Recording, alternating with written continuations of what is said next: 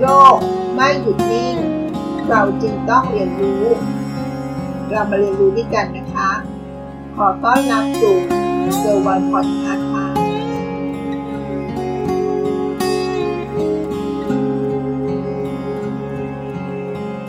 ใครที่ทำธุรกิจเป็นแม่ค้าพ่อค้าออนไลน์ หรือประกอบกิจการอย่างอื่น หรืออาชีพอิสระก็ตามนะคะ พอเราดำเนินธุรกิจมาสักระยะหนึ่ง เราอาจจะมองเห็นอนาคต มองเห็น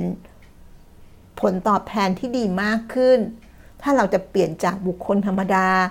มาสู่ในรูปแบบของนิติบุคคล แต่สิ่งสำคัญที่เราต้องเรียนรู้อีกอันหนึ่งก็คือคำว่า ทุนจดทะเบียนเมื่อต้องการจะเปิดบริษัทของตัวเอง ทุนจดทะเบียนเท่าไหร่จะดีหนอเรามารู้จักคำว่า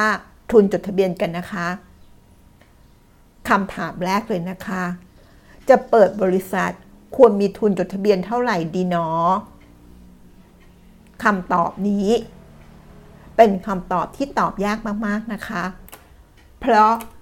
กิจการแต่ละกิจการมีลักษณะทัศฐานะไม่เหมือนกันเลยนะคะ ดังนั้นเราจึงไม่สามารถกำหนดเป็นคำตอบที่ตายตัวได้ว่า ทุนจดทะเบียนเท่าไหร่หนอ จึงจะเหมาะสมกับกิจการนั้นๆ เอาเป็นว่าเราค่อยๆ มาเรียนรู้ต่อกันนะคะ ในบทความต่อไปนี้ที่เขาแนะนำเพิ่มเติมนะคะคำถามต่อมานะคะ ทุนจดทะเบียนคืออะไร ทุนจดทะเบียนบริษัท ก็คือจำนวนเงินที่ผู้เริ่มก่อการ ตกลงกันว่า จะใช้เป็นเงินลงทุนในการแจ้งจดทะเบียนบริษัท กับทางกรมพัฒนาธุรกิจการค้า ซึ่งจำนวนทุนจดทะเบียนนี้จะปรากฏอยู่บนหนังสือ รับรองบริษัทนั่นเองค่ะ กฎหมายระบุไว้ว่านะคะ ผู้เริ่มก่อการ อาจจะเป็นผู้ที่ร่วมกันจัดตั้งบริษัทขึ้นมานั่นเองนะคะ จะต้องมีอย่างน้อย 3 คนขึ้นไปค่ะ ซึ่งทุนจดทะเบียนจะถูกแบ่งออกเป็นหุ้น หุ้นละเท่าๆกัน ทางนี้ผู้เริ่มก่อการ แต่ละคนจะต้องถือหุ้นอย่างน้อยจำนวนหนึ่งหุ้นนะคะ โดยมูลค่าของหุ้นนั้น กฎหมายกำหนดไว้ว่า ต้องไม่ต่ำกว่าหุ้นละ 5 บาทค่ะ สรุปก็คือ บริษัทต้องมีทุนจดทะเบียน ไม่ต่ำกว่า 15 บาทนั่นเองค่ะ คิดออกใช่ไหมคะ 15 บาทมาจากไหน ก็เรามีผู้เริ่มก่อการ 3 คนใช่ไหมคะ ถือคนละ 1 หุ้น หุ้นละ 5 บาท 3 คนก็ 15 บาทนั่นเองค่ะคำถามถัดมานะคะ ทุนจดทะเบียนสำคัญอย่างไร ทุนจดทะเบียนก็คือจำนวนเงินรวมที่ผู้ลงทุน ให้สัญญาว่าจะนำมาลงทุนในกิจการ ดังนั้นนอกจากจะถือเป็นเงินทุนหมุนเวียน ซึ่งนำมาใช้ในกิจการแล้วนะคะ ทุนจดทะเบียนของบริษัทยังมีผลต่อความน่าเชื่อถือในการรับงานของบริษัทอีกด้วยนะคะ เช่น บริษัทจะไปรับงานที่มีสเกลใหญ่ หรือรับงานจากภาครัฐ ผู้ว่าจ้างอาจจะกำหนดทุนจดทะเบียนไว้ด้วยว่า กิจการที่จะมาเสนอการรับงานนั้นๆ จะต้องมีทุนจดทะเบียนอย่างน้อยเท่าใด เพราะหากเกิดปัญหาขึ้นมา ถึงขั้นต้องฟ้องร้อง หรือต้องมีการชดใช้ค่าเสียหายเกิดขึ้น บริษัทที่มีทุนจดทะเบียนมากกว่า ก็จะสามารถชดใช้ค่าเสียหายได้มากกว่า บริษัทที่มีทุนจดทะเบียนน้อยกว่านั่นเองค่ะ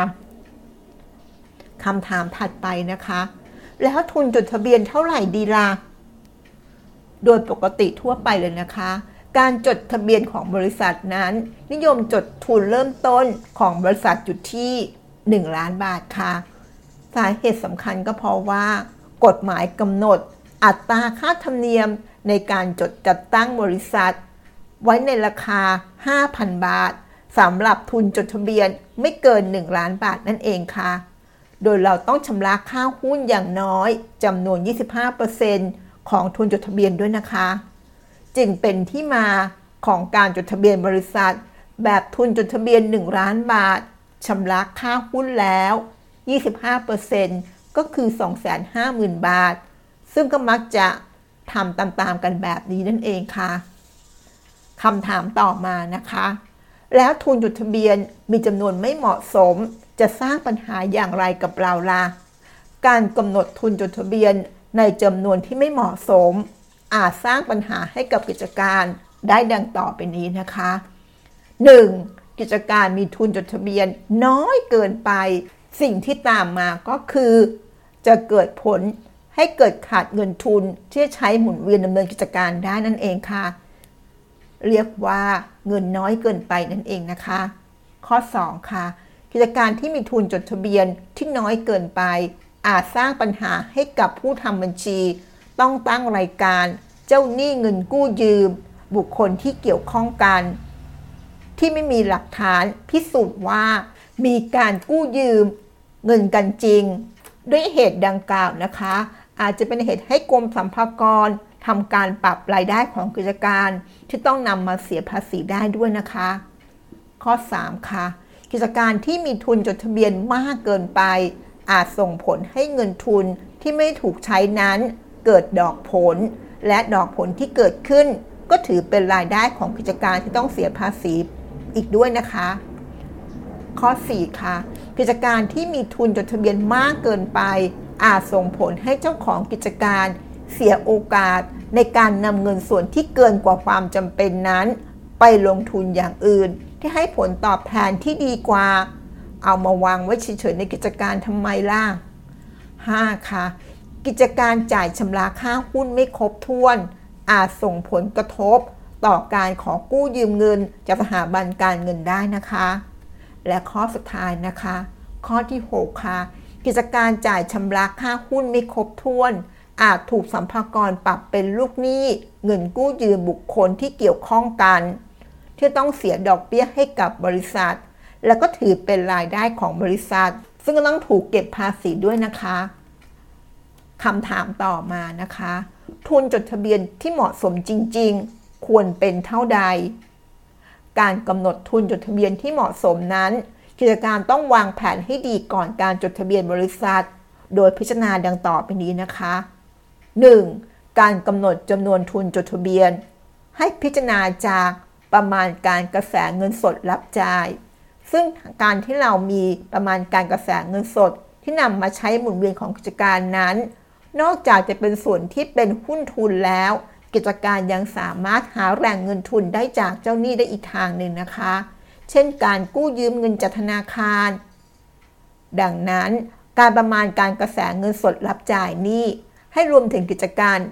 ที่ได้รับเงินจากลูกค้าเป็นค่าซื้อสินค้าและบริการด้วยนะคะ จะเห็นได้ว่าเพื่อให้กิจการมีเงินทุนหมุนเวียนอย่างเพียงพอ พอถ้ามีน้อยเกินไป อาจทำให้กิจการขาดสภาพคล่อง หรืออาจส่งผลให้กิจการไม่สามารถดำเนินการต่อไปได้นะคะ 2. การกำหนดทุนจดทะเบียนที่เป็นไปตามข้อกำหนดของกฎหมาย เช่น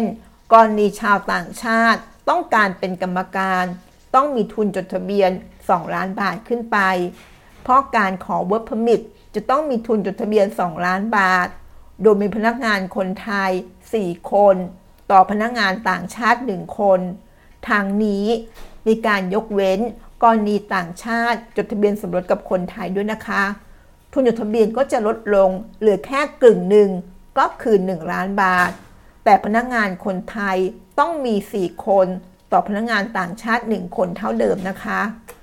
จริงๆ ข้อกฎหมายนี้ก็มีข้อปิดย่อยเยอะมากเลยนะคะสำหรับหัวข้อนี้ก็พิจารณากันให้ดีๆ อีกทีหนึ่งนะคะ และข้อสุดท้าย ข้อที่ 3 ค่ะ การกำหนดจำนวนทุนจดทะเบียนที่เป็นไปตามข้อกำหนดการรับงานจากภาครัฐ หรือการรับงานขนาดใหญ่ที่ต้องมีทุนจดทะเบียนตามที่ผู้ว่าจ้างกำหนดไว้ ซึ่งส่วนนี้ตอนที่เรารับงานเนี่ยเราก็ต้องดูบริษัทของเราเป็นหลักนะคะว่า บริษัทของเราเข้าตามหลักเกณฑ์ของการรับงาน